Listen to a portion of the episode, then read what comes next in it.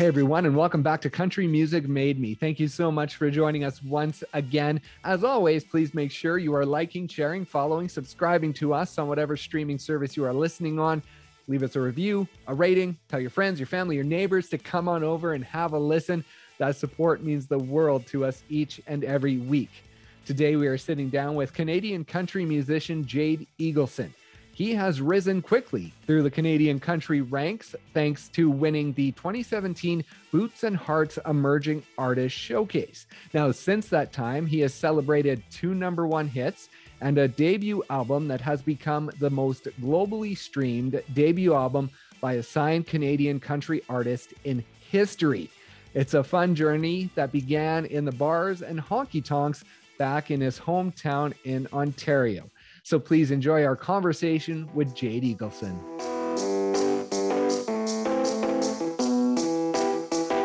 Jade, let's start off with the new music video. Have you recovered from filming out there with Dean Brody? I have. The funny thing about that video is that uh, we started at like super bright and early in the morning. So we're like, there's no way we can actually like crank out a bunch of real beers. So we dumped them out and filled them with water. So we we made it look good. There's definitely a few scenes in there where we're shaking them up and you know having a, a blast. But it, it's it's so funny. I, I always thought I'm like, how do people survive this? And then the director was like. It's like, no, no, don't worry. We got you covered. and I know that you were talking about your sunburn being out there in the sun all day. Yeah. What was that like? It was it was awful, man. Like I forgot sunscreen and like the thing about Dean though is Dean like he I say to everyone eh, he gets more handsome by the second in the sun. Like he just absorbs it. He's more youthful looking. I don't know what it happens. He's like like you know how Superman he goes in the sun and becomes more powerful. That's like Dean for sure.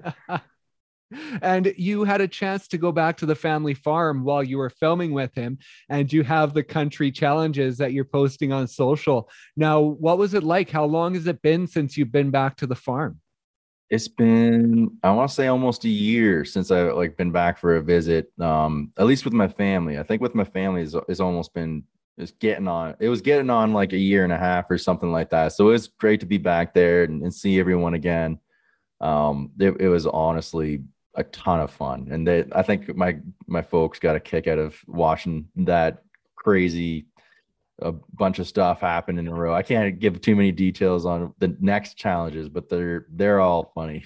that is awesome. And in the past, you have talked about getting to a point in your career where you can take over the family farm, purchase it, make it your own. Is that still a goal for you at this point? I mean, it was, but my my dad was able to actually buy it out. So now I'm just kind of like living this dream where uh, you know I can play music and like you know my job is uh, one of my biggest passions. So I just got to keep doing this, and maybe somewhere down the line I'll buy it off of him. We'll we'll see how that goes. But know, the only dream I have going on for me right now is just you know releasing new music and and really living in that. So living for the music, and it's almost better that way. Right. And do you ever see a day maybe where you could organize a festival and actually do a festival out on the family farm? Like, how cool would that be?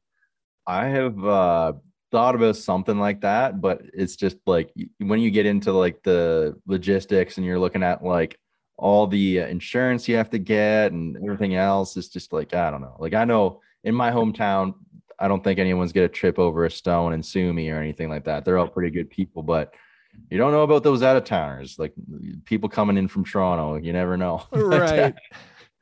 I'm kidding, but yeah, no, they're uh, it's it's pretty. Everyone there, I think, if it was just tied down to like everyone in our community or in the surrounding communities, it'd be fine. But uh, you never know what can happen at those festivals. But maybe, exactly. maybe someday.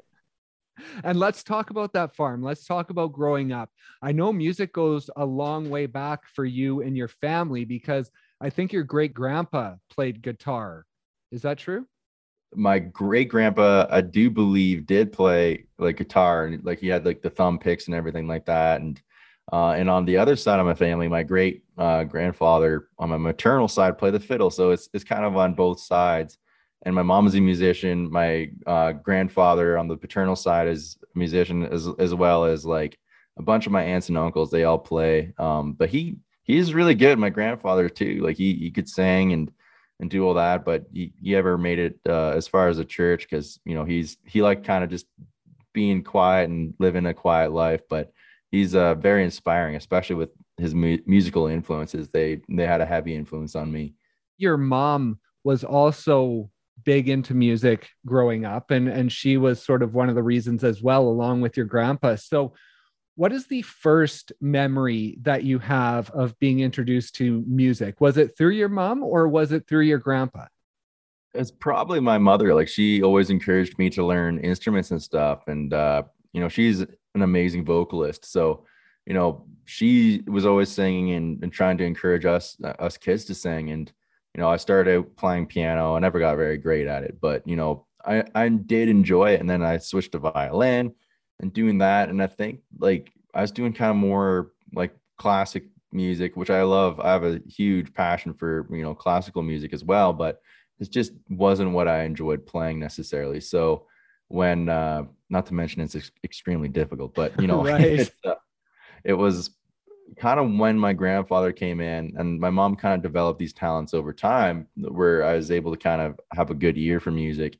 And, uh, you know, once I started hearing what my grandpa was playing in the country music, I was like, this is, you know, what I really like. Like this is, this is my kind of thing. So I, you know, I gravitated towards that. And I definitely think that they both had a huge hand in developing, you know, how I am and who I am as an artist and, and musician.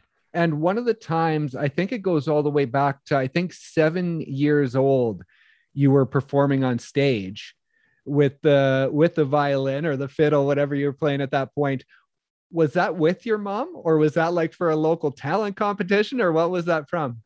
That was with my mom. Is a little show she put on. So I hopped up on there. I believe I was singing uh, Superman. I was obsessed with Superman as a kid.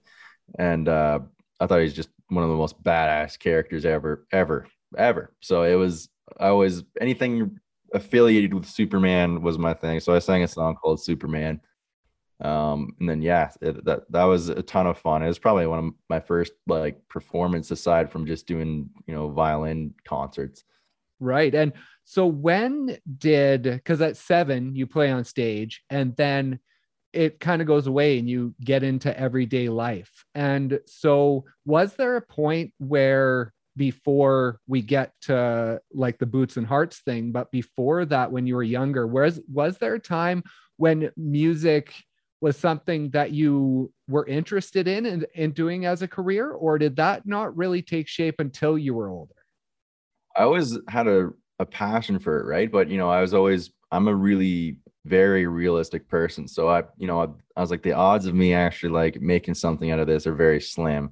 So I'd better, you know, just look at other things. You know, I was passionate about a lot of stuff growing up, like, you know, football and farming and like same as a lot of other kids growing up, right? There's always a sport or something that they're interested in. And then, uh, you know, all of a sudden you're thrown into the real world. And I quickly realized that a lot of the things I was doing like weren't really like making me feel whole. Like I, I was, uh, I moved out west when I was 19 and, you know, started into sheet metal and plumbing.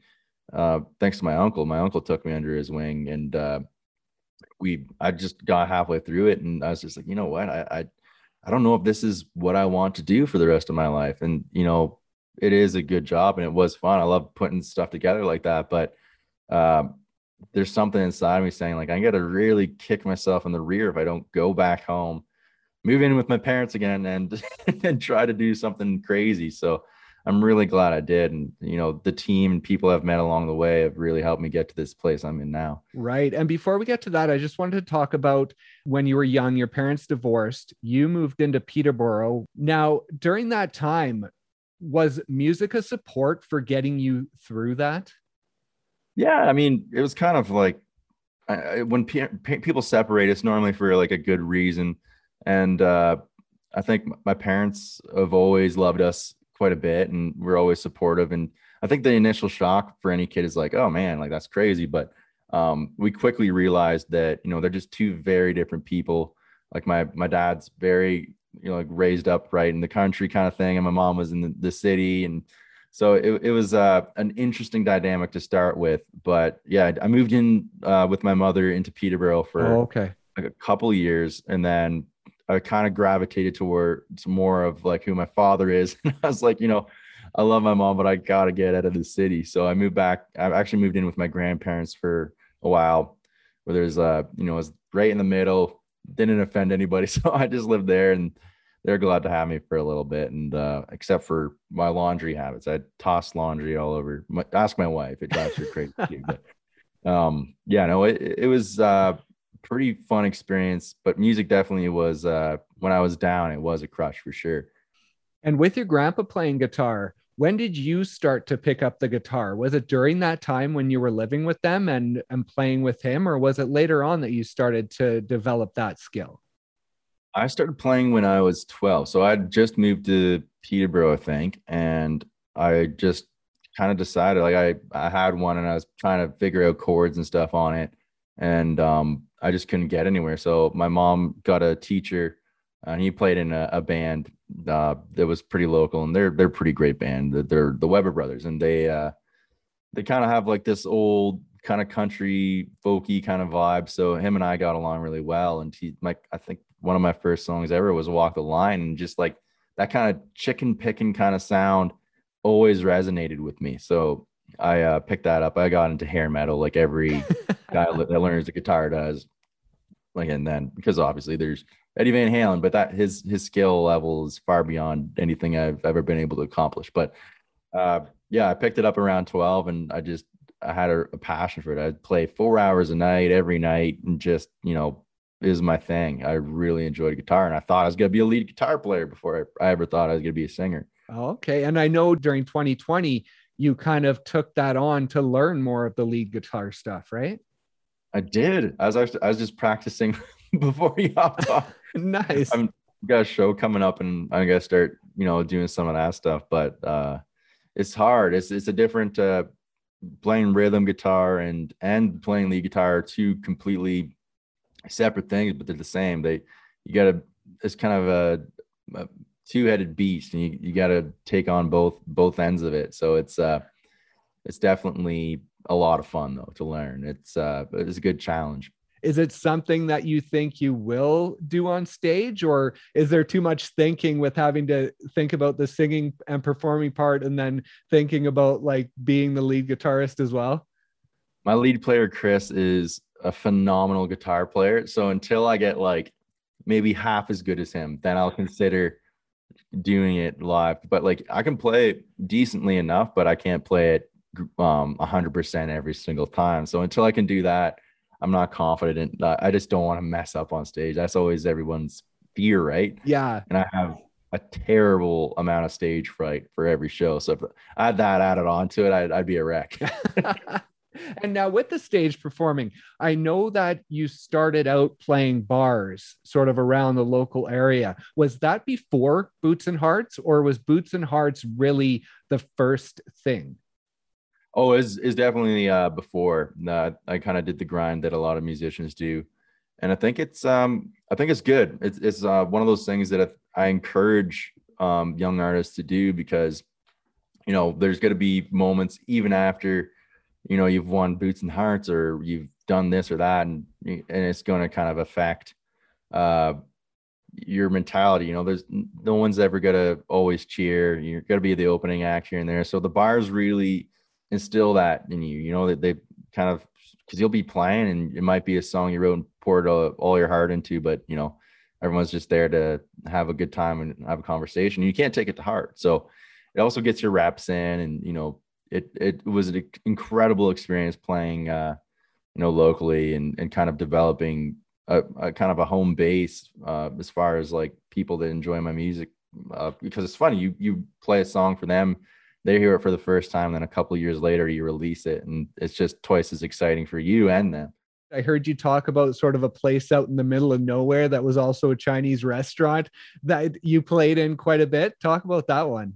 That that's in Millbrook. So it was oh, okay. uh, my hometown is in Millbrook, and uh, that was kind of like it's right outside of Millbrook, pretty much. But funny thing about that place is it started as a honky tonk way back in the day. Is uh, made by uh, Joe Joe and Patty Aylward put it together, and they uh, just amazing people. But my dad used to be a bouncer there, and okay, how how he met my mother. My mother came in one night they met at the honky tonk and then uh, they started a life. The honky tonk closed down and it converted to a Chinese food restaurant, one of the best ever, by the way. I don't think I've had any better.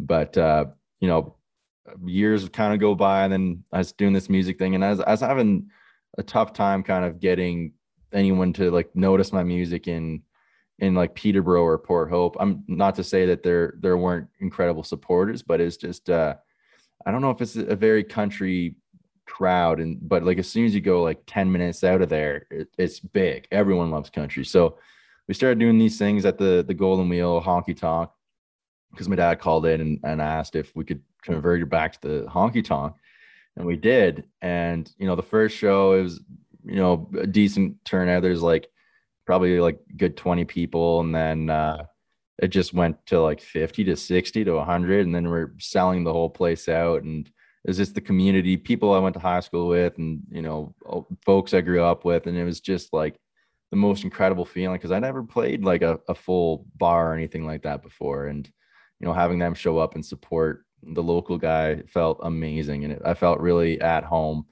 uh, doing that. It was a blast. If I could go back and do any performance again and be there.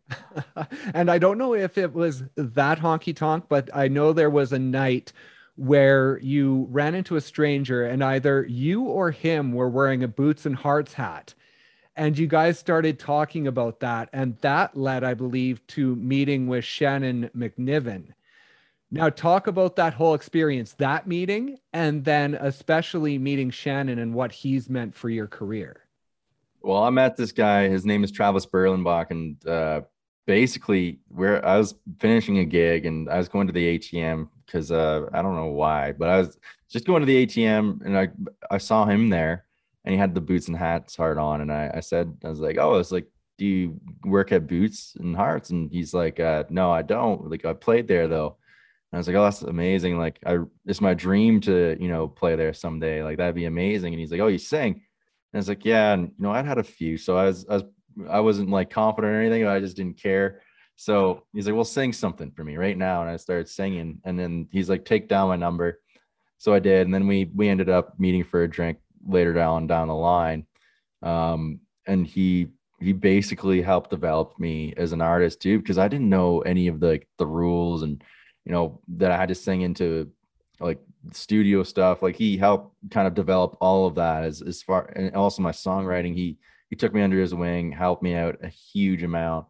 Um, and then he's like, you know, I got this guy that I think you should meet. I think you're ready. So after some development, uh, he called Shannon, and Shannon came down and sat in his living room, and we I played a couple tunes for him. And then, you know, a few months go by, and he he suggested, he's like, here's the first thing I think you should do. He's like, I think you should apply for Boots and Hearts. So we did, and I don't think any of us expected for the win. Like honestly, there like it was just kind of I was glad to be there the whole weekend. Um, and we played our hearts out, but it was never it was never really like competition. And once you're there, like you'll you'll see that too. Like like any artist that ever competes there, I I wouldn't even call it competing. It's just an experience to meet people and and uh, it it is a ton of fun. And you know, I was, I was super blessed to have that that opportunity, and it all led from from Travis and to Shannon and Shan. Obviously, uh, I worked together with Shan uh, all the time, and he's one of the, my dearest friends, and he's got the biggest heart. And uh, you know, I'm really glad to have him in the corner. And I still write with Travis too, so nice. Uh, it's it's a ton of fun to have those guys uh, be my friends. I'm I'm really blessed to have them in my life. It's funny how one little experience outside a bar can kickstart basically a career, right? Like just think if you wouldn't have had that interaction outside that bar, how different things could look right now. I a hundred percent. I I agree. I, I like I don't even know. It's uh it's crazy. One moment. That's why I say to people, go out, play the bars, make connections. It's uh this industry as talented as some people may be, it kind of relies on the connections you make and uh and how you treat people. So it's um it, it's definitely one of those things that I was uh, blessed to encounter in my life. Um, and for people that are still grinding out, just keep doing it. There's there's going to be a time where you meet your guy at the ATM or or somewhere. I know, And you talked about the stage fright a bit. Now, talk about the first performance at Boots and Hearts during that competition, walking out on stage. What was that like for you? It was, oh man, I was mortified. I was so scared, like just even being there. Like I remember like driving onto the grounds and my stomach just started turning. Uh, and it was uh is weird, but once you actually get up there and you're playing, then every all the knots kind of come out. Like I, I always tell people there's a three song rule. Like you play your first one, halfway through it, you feel a bit better, you finish the song strong. The second one, you're like, all right, like let's get going. And by the third, you're you're kind of rolling and it feels good. But it's uh it's it's there's always like moments in the set too where everyone makes mistakes. I make mistakes all the time, but it's that might trip you up and put you right back to the get the start the beginning. But you know, uh it's definitely a ton of fun to just kind of like you know, do that. I think as soon as the butterflies are gone, I'll have no passion for music. So I love them. And how did that experience ignite your passion and make you realize that this was now an option as a career? Like, did you sort of believe that when you were playing the bars back home that this could be a career option before Boots and Hearts?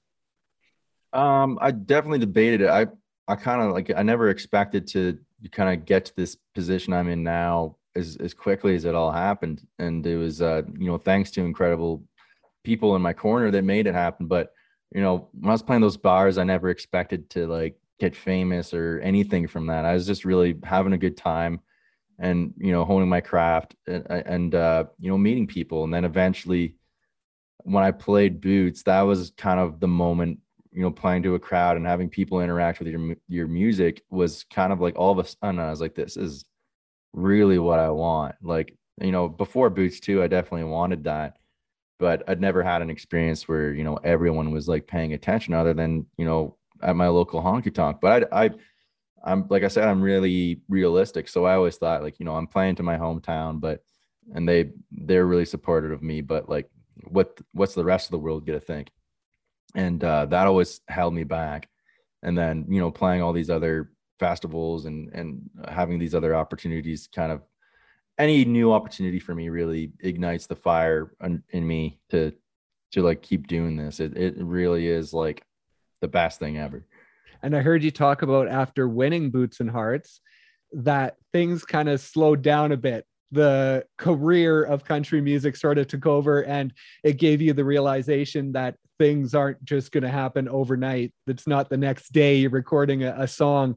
And so what was that period like for you in wanting to hit the ground and get going but having to wait for sort of the business to catch up i mean the main thing in music like the rule of thumb and everyone says it is it's all hurry up and wait so it's like hurry to get this done and then you wait. You just wait, wait, wait, like like all night to figure it out. When we released that, it'd been a year since I recorded it almost, uh, and it was just it's crazy how it works. But like uh, we basically like I just went back to farming and and regular work, and is so random because like you almost forget what you're doing. Right. You get really involved with like like the farm stuff and then all of a sudden it's like hey you have a gig coming up and you're opening for you know the Reklaws or or someone right and then you're like oh like what like that's that's real life and then you know you you get your stuff you get it together and uh, you go out and play and then you wait a little bit more and then obviously it's like after you've kind of gotten to a certain point there's still a, a whole ton of development there's always going to be development with artists and uh, for me i'm still i'm still a young artist and you know i'm i'm starting to get known enough that I can kind of play out of province and play these different shows. And I'm really blessed to be able to do that. And I absolutely love it, but it's a very slow moving donkey, you know, like you kind of pack it up and you're like, all right, all my eggs are in this basket and we just got to wait till it gets there. It's, it's, it's kind of, uh, it's an interesting way to, like to do business, but it, that's just the, the way it is. So it's, uh, you know, been doing a lot of side jobs and, and work like that on the way. And then we're kind of at a place where this is like the full time thing and we're able to afford it. Right. And in late 2018, you went down to Nashville after winning Boots and Hearts. Was that your first time going down there? It wasn't actually. I uh, had gone down. I'd gone down with a, a friend of mine. Stephen Lawrence was the first one to take me down, and he he's a writer and he's got a, he's had a couple songs on the radio, and uh, he took me down. He's like, "You got to just go to Nashville and see it, and then that will inspire you." And I was like, "Yeah, sure, whatever." And I hopped in the car, and he was right. He was he's dead on the money. Um, once I was there, uh, it was an incredible experience. Like it's just overall a really great trip. Wrote with Aaron Goodvin, and uh, I was just like, this is what I want to do. Like this is a ton of fun. So uh, we ended up going home, and uh, I went back again uh, with my buddy uh, Daryl, and uh, he's written. He he wrote Hack and Dars with me, and we're down there recording another song that we're demoing it up, and it's going to be on the album. So it's kind of Oh, it's weird. Like I said, slow moving. We did this like like six years ago almost, or, or five. I don't even know.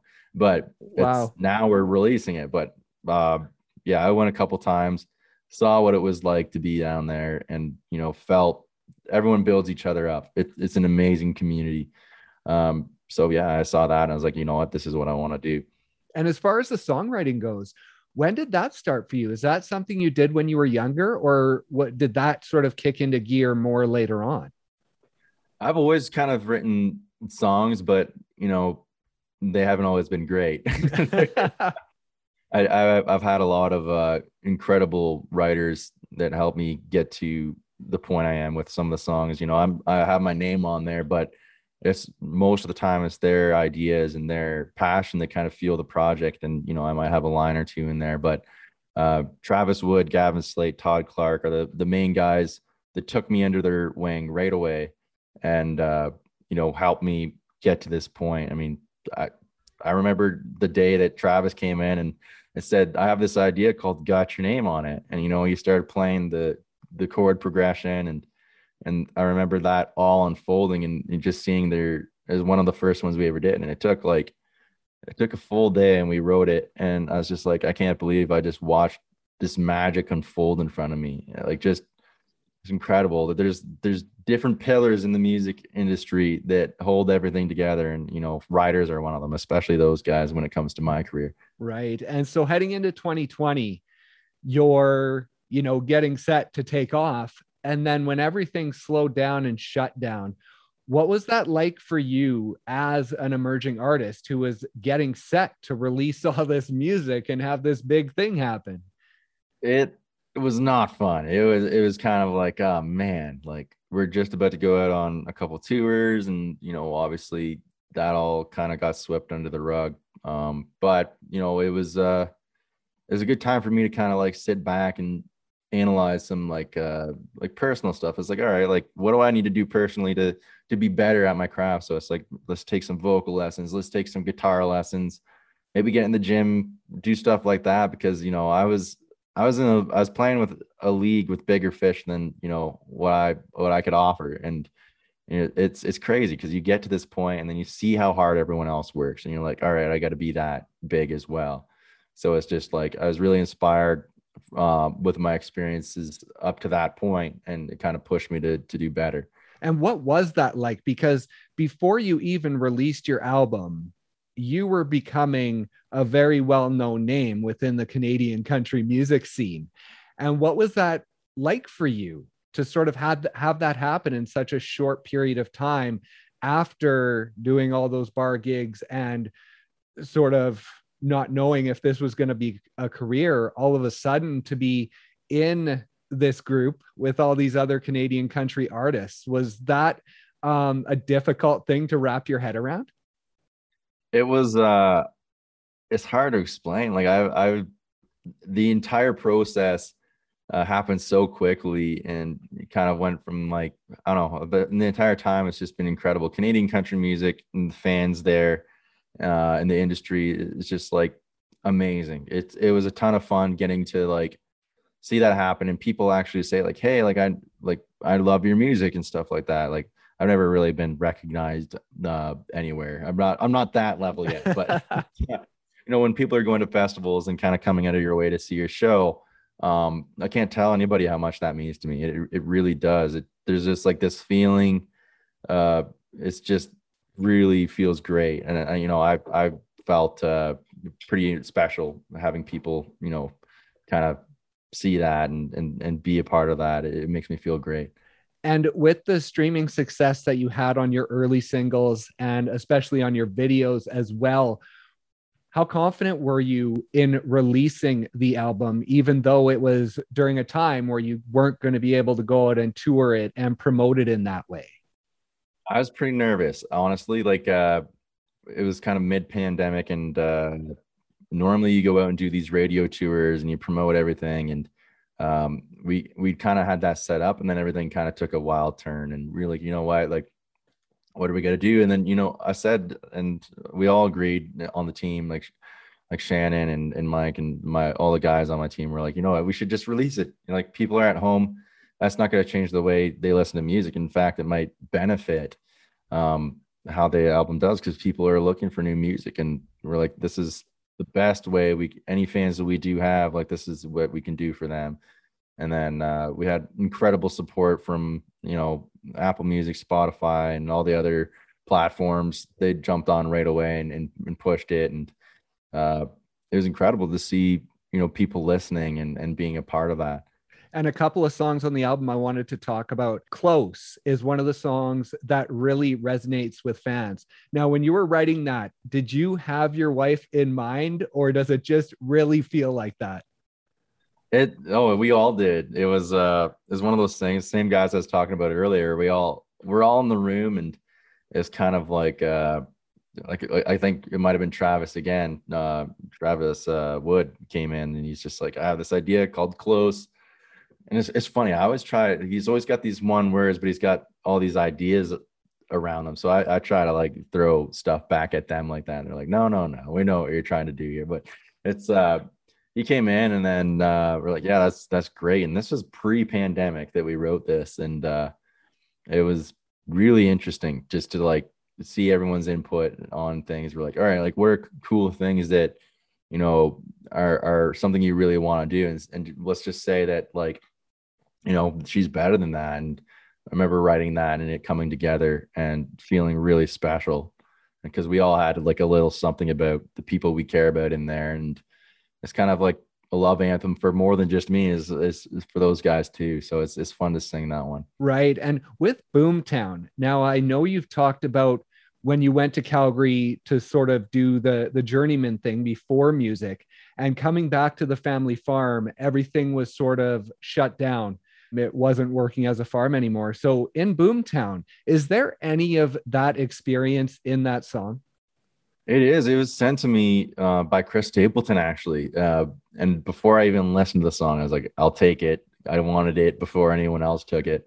And uh, I listened to it and I was like, yeah, like this.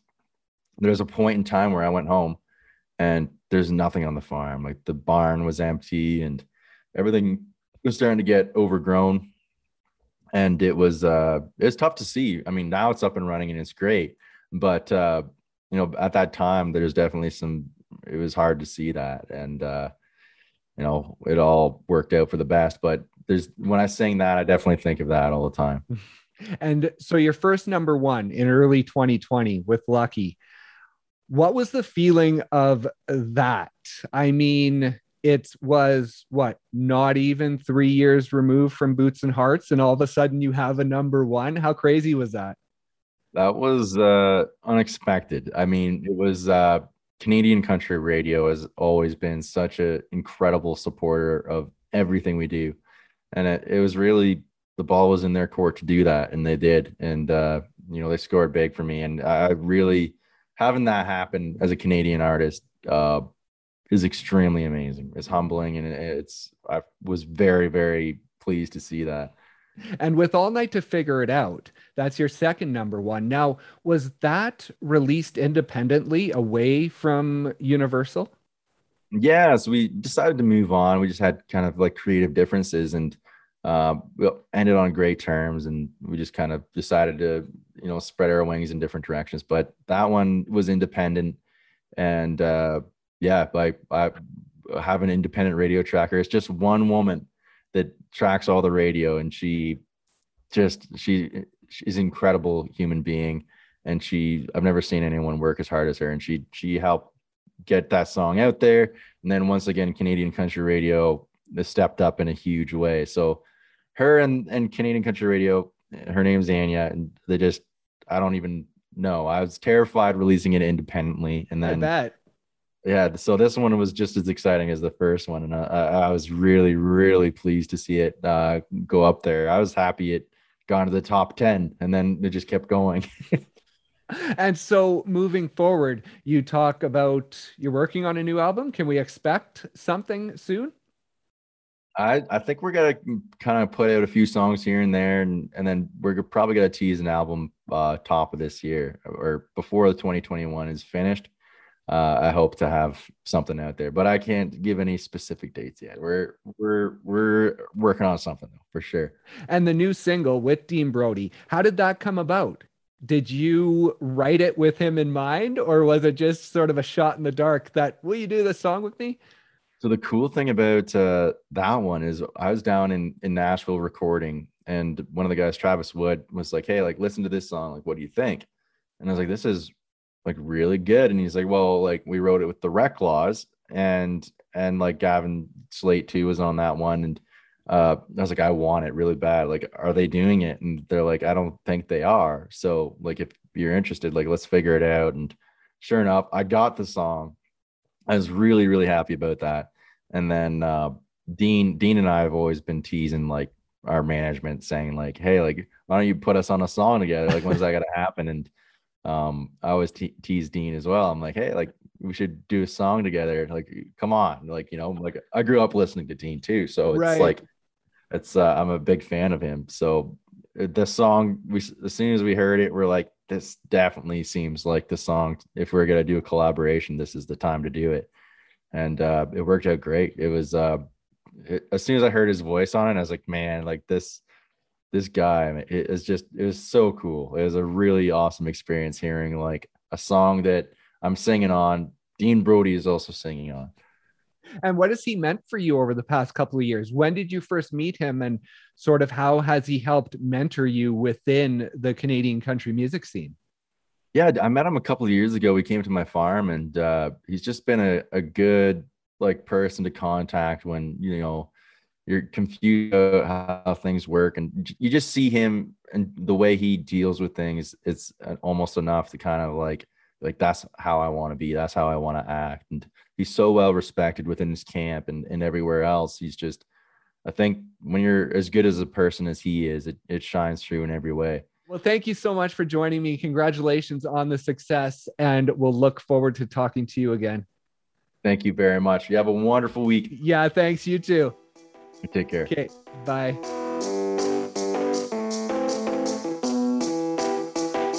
Thank you once again for listening, and thank you to Jade for stopping by and sharing his story. Be sure to check out his new single, More Drinking Than Fishing, featuring Dean Brody, wherever you stream your music. Please also make sure to like, share, follow, subscribe to us on whatever streaming service you are listening on, and also leave a review, a rating. Tell your friends, your family, your neighbors to come on over and have a listen. That support means the world each and every week. Thanks so much once again for listening, and we'll see you next time on Country Music Made Me.